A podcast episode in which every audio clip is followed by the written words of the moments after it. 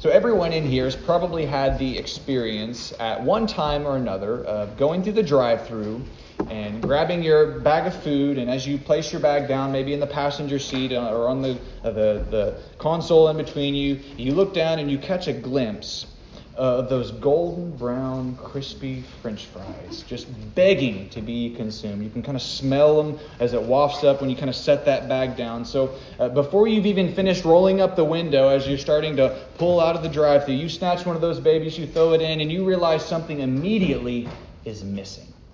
Okay, what is it? They were cooked perfectly, but there's very, one very important thing that was omitted that could ruin the entire thing. They forgot the salt. or maybe you won't admit that you actually do uh, love McDonald's French fries as much as I do. And we'll use another analogy, okay? Recently in, the area, many of us, uh, we lost power, and some of us lost it for quite a time. And because we're so dependent upon power, uh, we've built our lives around it and in some ways kind of even defied the natural order of light. It gets dark and we say, uh uh uh.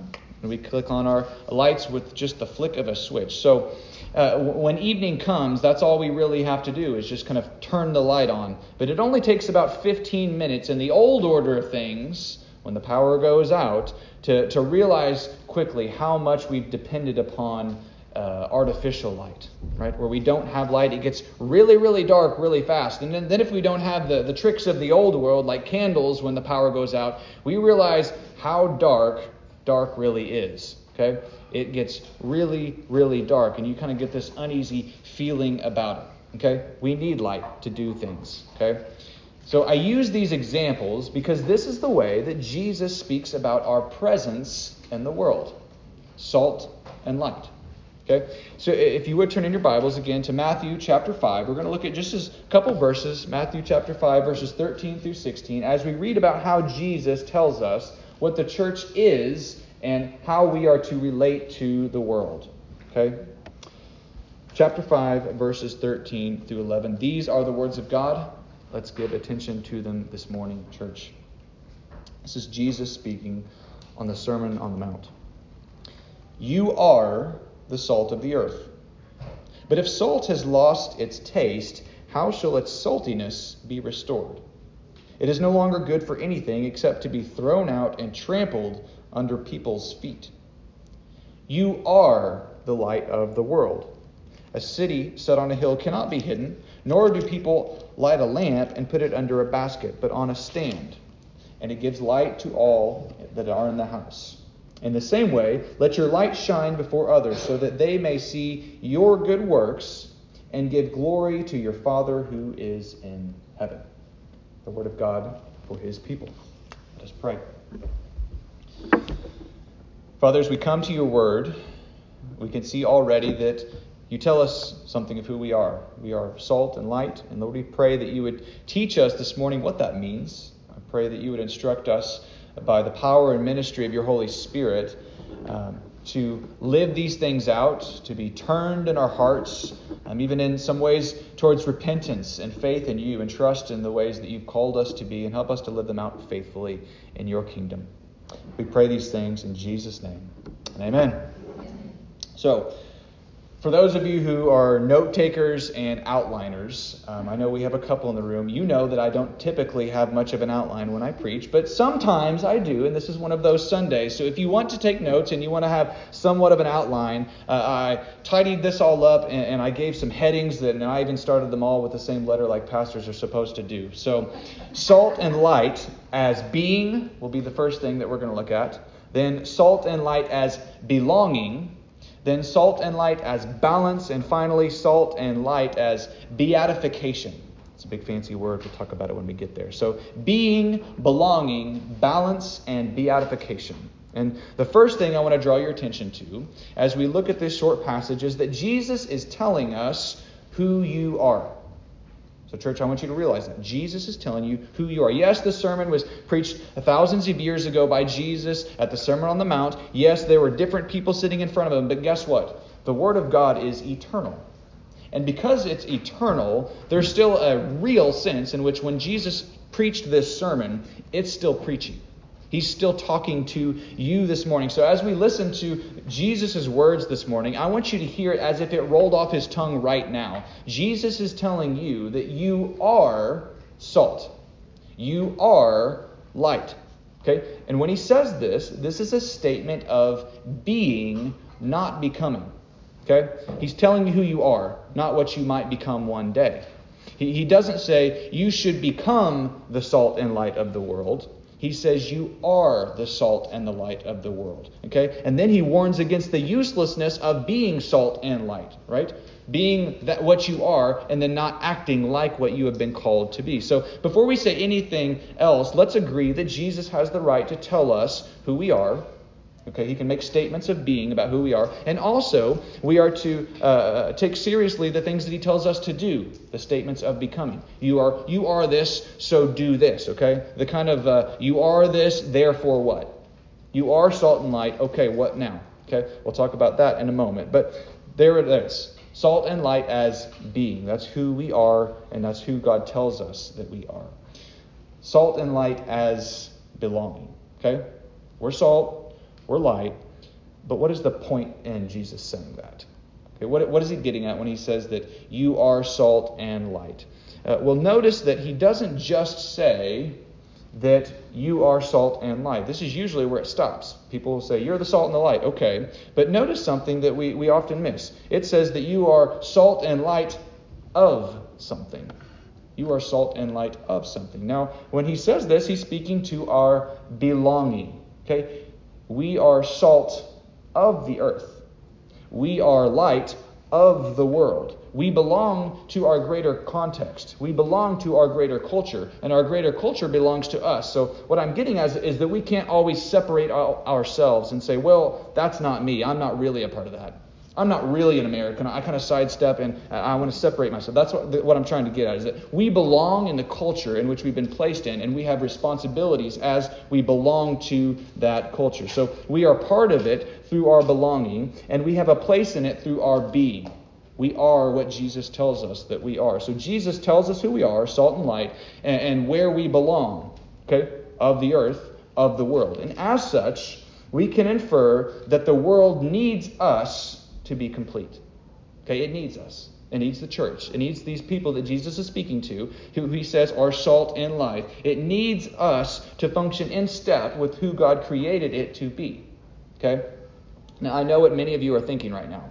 God's word, the Bible says we are not of the world.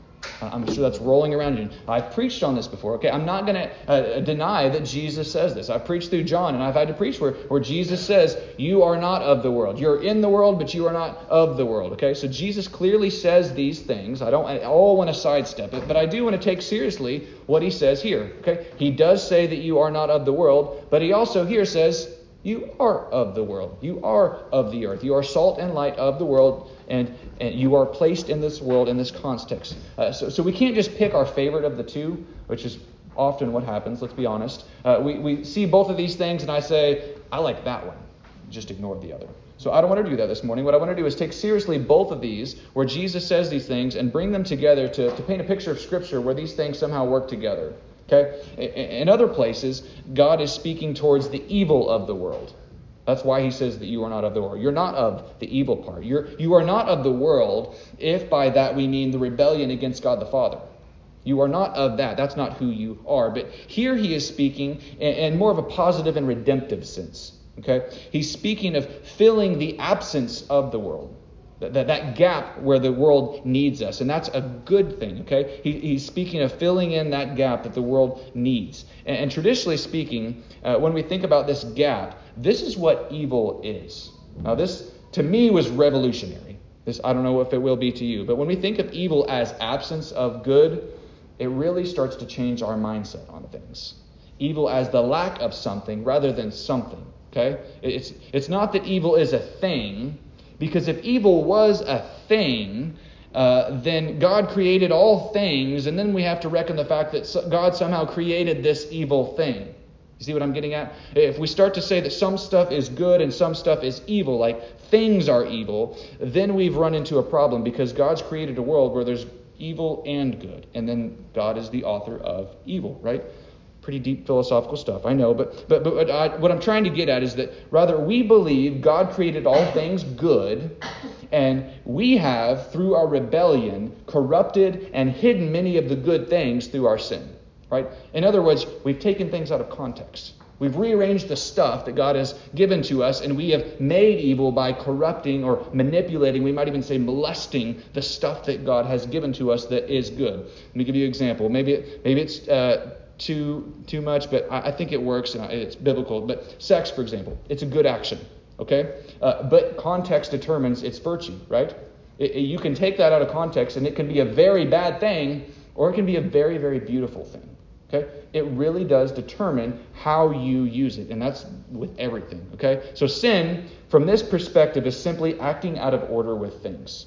It's misplaced action. It's, it's being out of context with the way God created the world to be. But I don't, I don't want to belabor that point too much. What I'm just trying to, to show you is that you all know God created the world good and pronounced it good in Genesis. So we can kind of move past that, that the world is evil because um, that's where we usually go when we think of the world. Okay, so there's a sense in which the world is good, and God has placed us in the world, and we are called to do something in that world. That, that's where we're moving towards. Okay, so next we come to salt and light as balance. Salt and light as balance. So, so let's return uh, for a moment to the idea that the world needs salt and light to be complete. You know, no one ever complained that their food was well seasoned. No one ever complained that the room was properly lit. Like you walk into a room and you're like, just perfectly lit in here. Like no, no one, no one says that. But they do complain if there's an absence or an overabundance of something. Okay? The, the, the, point I'm making is that when there's something out of order, we notice it and we see it and we say, that's the problem, okay? They complain when an imbalance occurs, when there's three on this side and two on this side, something's out of order. And we all kind of know that, we feel that. And the absence is the problem, okay? There's not a thing there that's evil. There's not a thing there that's a problem. There's an absence of a thing. Okay? That's what I was trying to get at. So, so when Jesus speaks of salt, he's speaking towards a seasoning of culture. Okay? This means we complement, not overbear.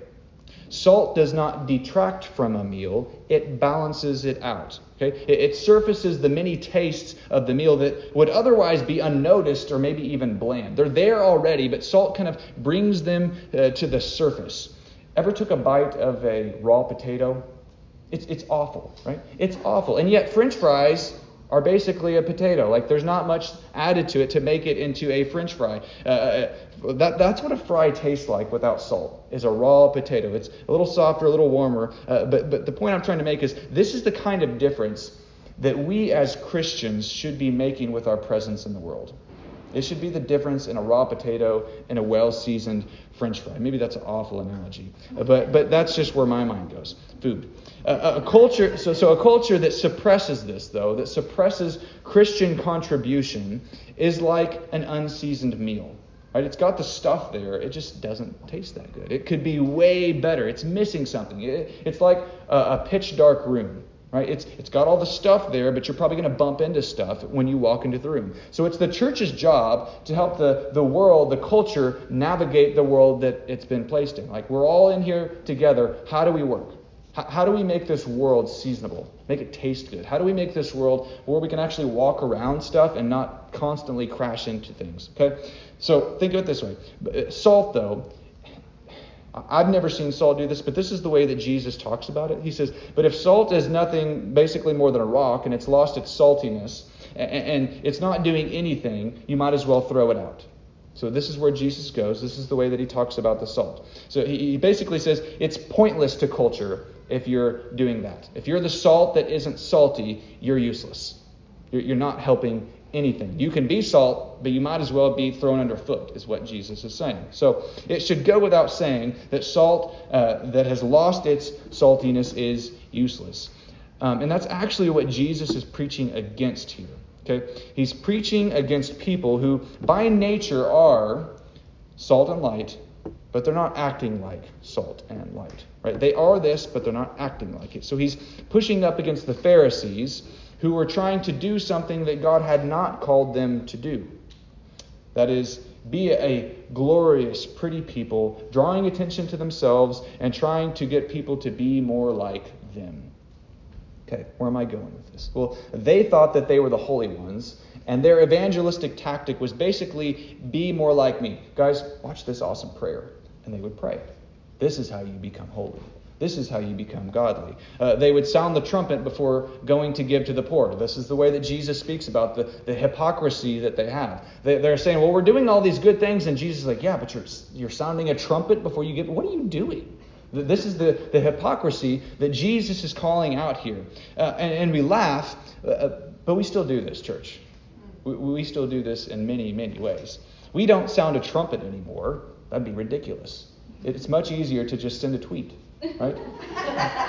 same thing. I mean, we, we throw these things out there. We don't glorify ourselves in long prayers anymore because we would get called out really quickly on our hypocrisy. No, we rather do it um, in an Instagram post that's forever long telling others how they have it wrong. And if you just look at my pretty life that I've cleaned up for this picture, well, then you can figure out how to be a real Christian. Then you can learn how to do life the real way. And you dummies, why haven't you figured it out like me? People still do this.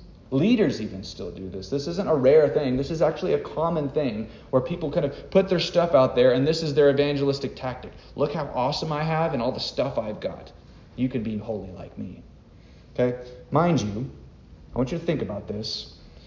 The point of salt is not actually to make the meal taste like salt. Have you ever thought about that?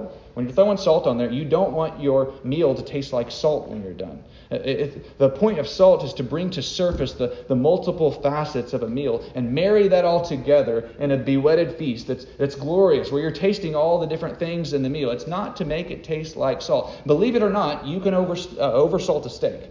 You can make a, a steak taste gross by putting too much salt on it. Okay? Likewise, Light isn't meant to be blasted in people's eyes uh, like a light beam shining straight at them. There's a reason why people put lights above us, not on the floor, where they're going to be shining in our eyes all the time. Okay? A lighthouse, for instance, it, it illuminates the dark and reveals the hiddenness of reality. Maybe there's an iceberg out there. Maybe there's a rock in the water that you can't see. But all it's doing is illuminating what is already there. Okay? In a sense, light doesn't actually change much. Have you thought about that before? It's not something that adds any substance. Yeah, I know there's photons and all the science stuff kind of emanating out. I can't explain it all, but but you know that you can't just reach out and grab light, right? It, it but it makes a huge difference to the atmosphere when it's on, doesn't it? It's the difference of night and day, right? It's a night and day difference. So, so light is also meant to complement and allow things to be put in their proper place, not necessarily just add a ton of stuff just like salt isn't meant to add a ton of stuff to the meal, it's supposed to change the dynamic, to put things in its proper place and, and proper orient all that's already going on. Okay? So maybe our problem, and I say our problem, what I mean is uh, the modern church, um, and maybe just not even the modern church, just the church in general. Maybe our problem is that we don't understand what salt and light mean. We don't understand what Jesus is saying here. Maybe we think that the more salt, the better. Right? Just add more salt and that'll be better. Add more light and that'll be better. And we've lost perhaps this sense of balance and enhancement. We, we've traded qual- or quantity for quality. Right? Just throw more on it it'll make it better. Americanism says bigger is better. Right? Go big or go home. But that's not exactly what Jesus is saying here. There's balance to be had. And there's a way that where we can look at what Jesus is saying, and he'll cl- clearly say that the light should be seen, and we, we think uh, that it's all about us. Okay? We can read this wrong through our American lens and just think, well, Jesus is just saying throw more on it. Just you just need more. Okay? And I don't think that's exactly what Jesus is doing here. But he does warn against the uselessness of salt and light. That is, salt that does not add taste light that does not uh, add illumination. That's a problem. But there is a way uh, of under and overdoing this. Okay? And, that's really what the Pharisees were doing in many ways. They were failing to season the surrounding culture and illuminate the truth for the glory of God. All glory with the Pharisees ended up back at them. Okay? You followed a Pharisee, and at the end of it, you were a Pharisee. Okay? That's the way it works. So, in a sense, they were too salty heaping up burdens for the culture to live by. They'd added to the Word of God to become this especially distinct and separate people that God never actually called them to be in many ways. If you don't know about the Pharisees, they had a, the whole book of laws that were additional laws to keep you from breaking the laws. That became a problem with Jesus because they were going further than what God had called them to, de- to be. So they were too bright and too wordy with their prayers. Okay? They were, they were empty prayers. They were, they were throwing on too much. And yet, at the same time, Jesus instructs the faithful to not hide their light. Okay? How do we reconcile these things? How do we how do we not hide the light, but yet also not be so in people's space to where we can still stand and shine before others, like Jesus says? You don't hide it under a basket, but also not blare light on them, not salt it down to where it's just tasting like salt. Okay, we we we got, we got to figure this out. What our presence looks like in culture. Okay, to where we're we're balancing out these things, to where we're honoring our Father in heaven and not bringing all glory to ourselves. And we're still somehow being seen and providing something for culture. So here's an analogy that I kind of thought up. It, it might have some holes in it, but just bear with me. Uh, it'll help us understand the balance if we think of uh, kind of this picture. Imagine a dark street, okay, this kind of people walking back and forth, and there's a dark street, and I mean dark, uh, with lots of foot traffic.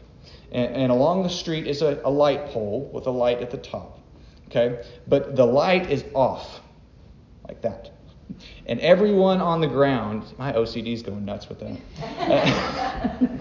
uh, so, so the light's off, uh, but everyone on the ground has flashlights, and they're kind of beaming it up at this light to where it looks like it's lit up. Right? It's, it would get even. It would, it would be lit up with all the others. Now, how helpful is that light on a stand in that analogy? What's that light doing? Is it offering anything? No.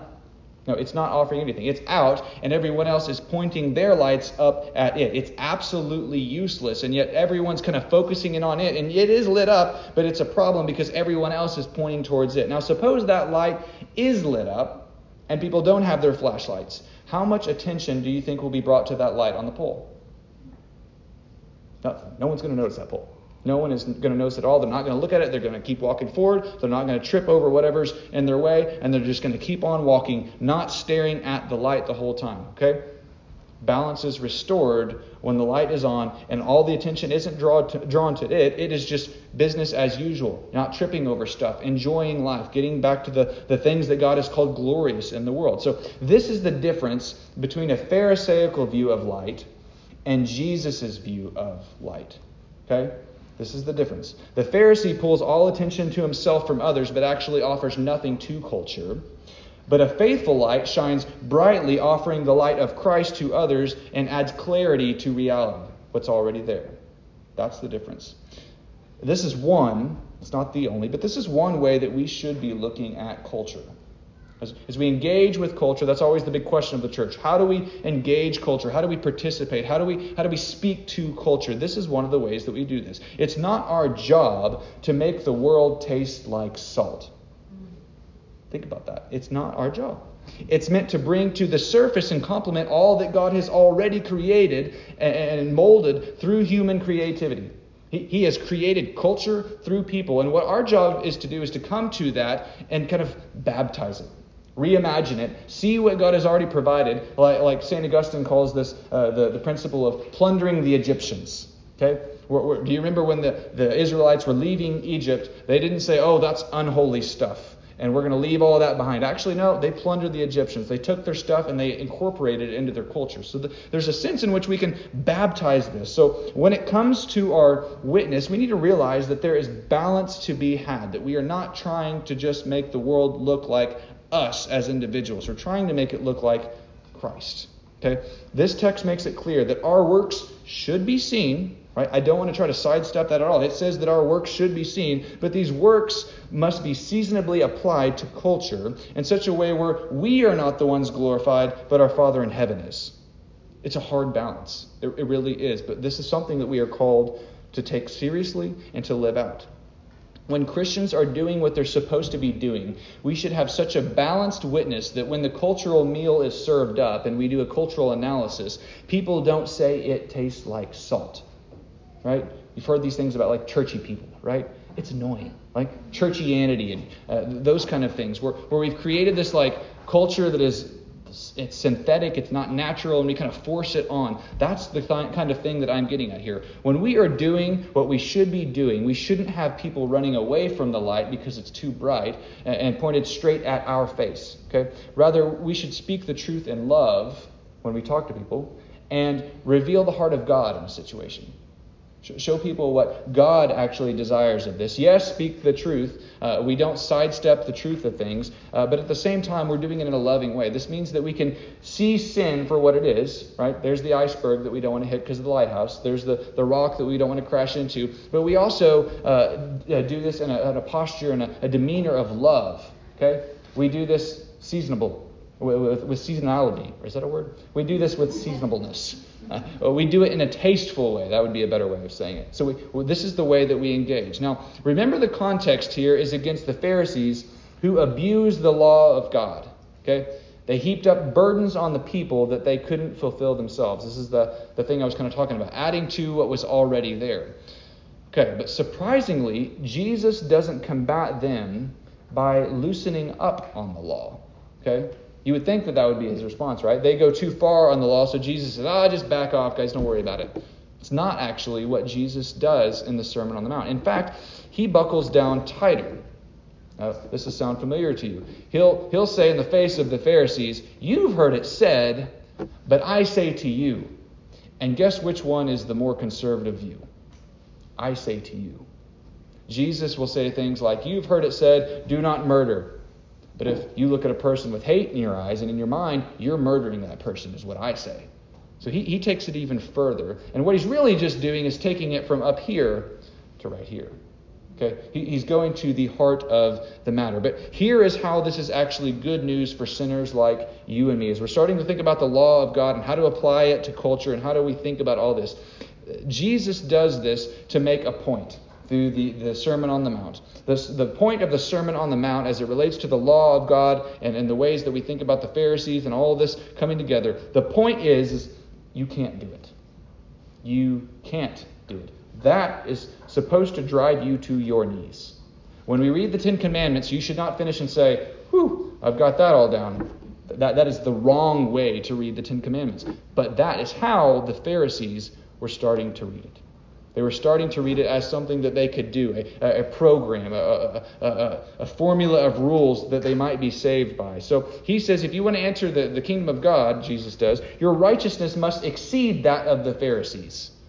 Goodness, that's, that's a pretty hard calling, right? Now, you all know the Pharisees as the legalists, right? Those who were self righteous and too hard lined uh, in their thinking. But in their day, they were the revered theologians. They were the pastors. They were the people writing the books. They were who everyone was looking to at the time. And they were teaching how to engage culture, and it was essentially by just being completely different.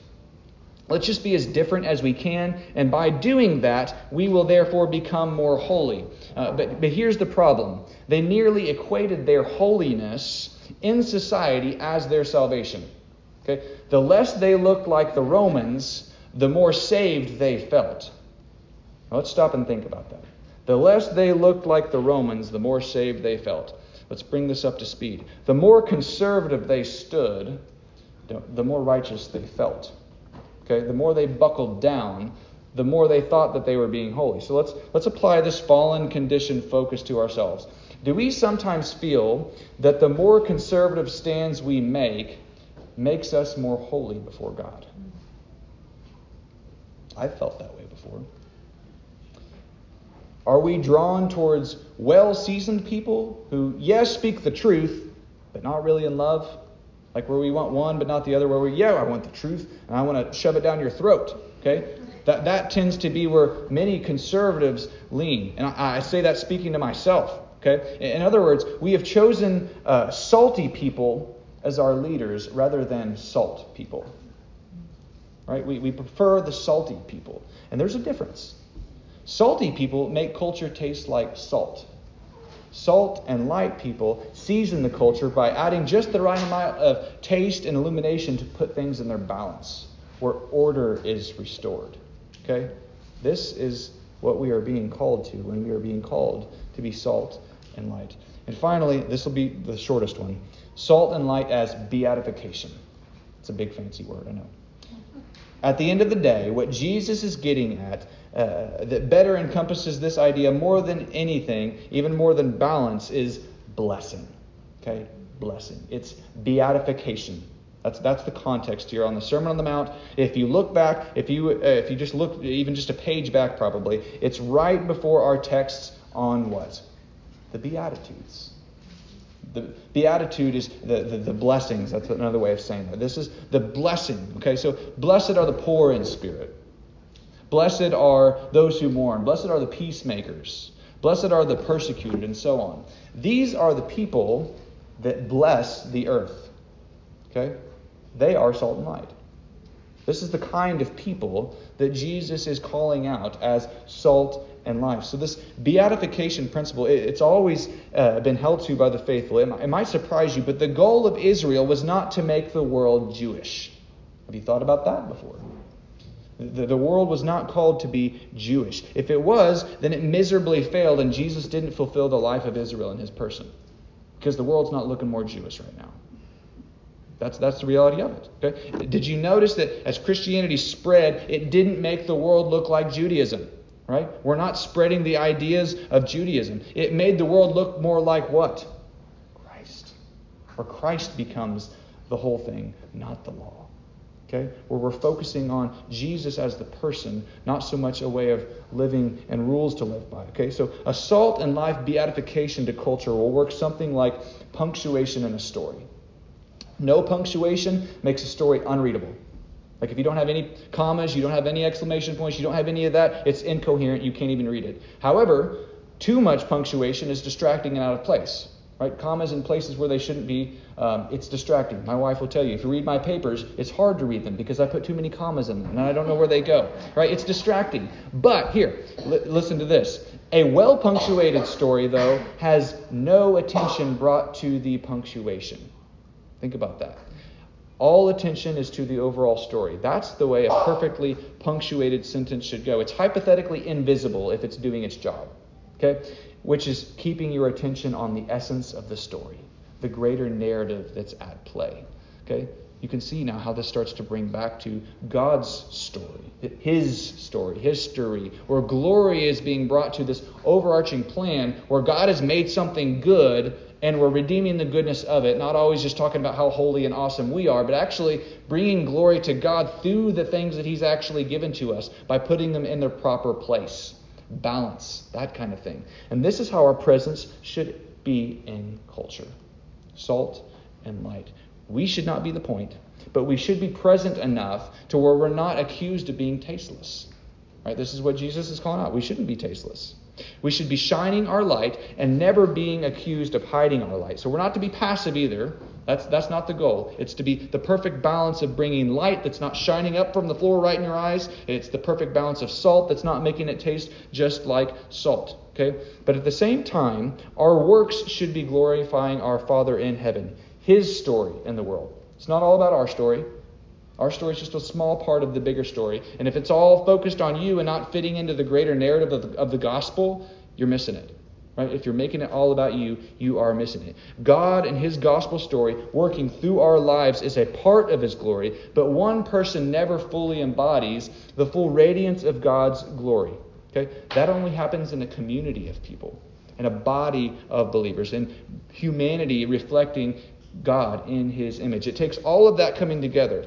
Uh, but if you think about that, everyone falls short when they're on their own plane, on their own, uh, on their own standing as a, an island. But there is one person, there is one person who, if you put him apart, he can be said to be the ideal image of all, that perfectly reflects the radiance of the glory of God. Because okay? we can all say, we might in some degree, but our goal is to kind of point back to the gospel and point back to Christ. But Christ himself, he is the full radiance of the gospel. He is where it is all exhibited. And he is the one who, who didn't abolish the law and throw it out, as the liberals would like, nor did he overburden the people with laws, as the conservatives would like. Rather, he fulfilled the law which is the good news for me and you. He did what we couldn't do so that we might be able to walk forward in freedom as Christians to, to baptize culture, complement the full range of humanity, working out the image of God. Said in short, Jesus is the light of the world. Right? That's what Jesus says who he is. He is the one that is ultimately going to do his work, and it's only going to happen through us, but it's still yet, it's not about us. It's about Jesus being the light that you shine to others to where they can see our good Father in heaven and give glory to him. Amen? Let's pray. Lord, we come to you who is the true light. We pray that you would work through us as we stand in awe of your goodness and your light. We pray that you would help us to turn away from our darkness. We pray that we would turn away from the ways that we have become useless, the ways that we have got in the way of you working out your kingdom here on earth. Lord, I pray that you would uh, continue to grow your kingdom through us, that you would use us as your kingdom ex- expands, that it might uh, cover the earth as the waters cover the sea. Lord, we want your glory that you would continue to do that through us. We ask it in Jesus' name.